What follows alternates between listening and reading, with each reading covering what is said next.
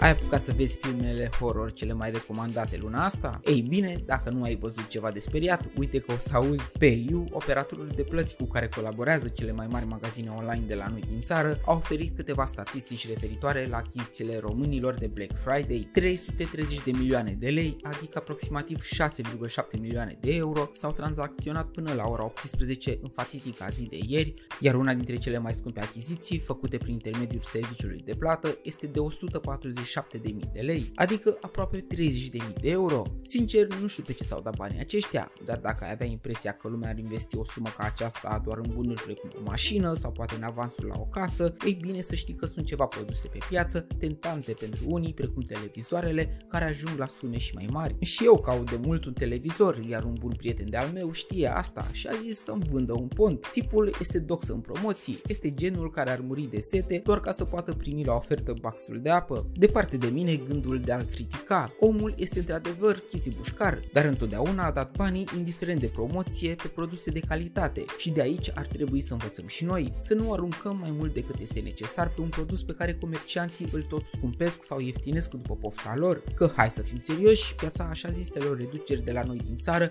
seamănă mai mult cu o junglă unde nu mai știi ce este de mult real sau nu. Ei, și cum stăteam eu liniștit și pe Netflix a țintit, primesc un mesaj de la amicul meu. Bobiță, fii atent ce ofertă ți-am găsit la TV și zbang îmi trage un link de toată frumusețea. Și da, mă uitam la TV-ul meu de 32 de inch și deja îmi imaginam diagonala imensă pe care mi-ar fi plăcut să o văd în loc. Intru pe link și am zis că nu văd bine. 330.000 de lei un TV. Într-adevăr, diagonală mare, dar prețul astronomic. O sumă pe care nici n-am știut să o evaluez prima dată. Am zis, ia uite, costă aproape cât o mașină de 17-18.000 de euro. Dar la o secundă după desmeticirea șocului, am realizat crudul adevăr aproape 60.000 de euro, adică valoare prezentă mai mult pe piața imobiliară decât cea auto. Poți să-ți iei un apartament de banii ăștia. Bine, bine, dar stai să vedem ce e cu tehnologia asta atât de scumpă. TV-ul în cauză face parte din gama de vârf a celor de la Samsung, un gigant ce depășește 2 metri diagonală, fără pic de margine și mai subțire decât un tablou. Iar prețul este dat de tehnologia microLED, o invenție nouă a producătorului corean care vrea să se bată de la egal la egal cu cea OLED a competitorilor. Ambele tehnologii presupun presupun autoiluminarea pixelilor, rezultând în calități superioare a imaginii, negru este negru, albul este alb, iar contrastul este perfect, doar că microLED-ul, spre deosebire de OLED, are un panel format din LED-uri anorganice și nu organice, ca în celălalt caz. Singurul avantaj major pe care reprezintă tehnologia este că poate oferi luminozitate foarte mare. Dezavantajul este clar, nou în era asta avansului tehnologic înseamnă scump, dar frate, ce fac LED-urile alea de bani ăștia? Mă și descântă atunci când sunt de ochiat? Ar cam trebui că m-a luat transpirațiile doar privind cifrele ale multe. După un emoji ironic trimis ca răspuns, mi-am continuat serialul și parcă am privit cu alți ochi la micuțul meu televizor, care nu știe el de OLED sau microLED sau de altă tehnologie nouă apărută, cred că nici măcar în preajma lor nu a fost, dar care își face cu brio datoria în continuare. Bogdamen sunt și îți mulțumesc de prezență, te aștept și data viitoare, pe curând!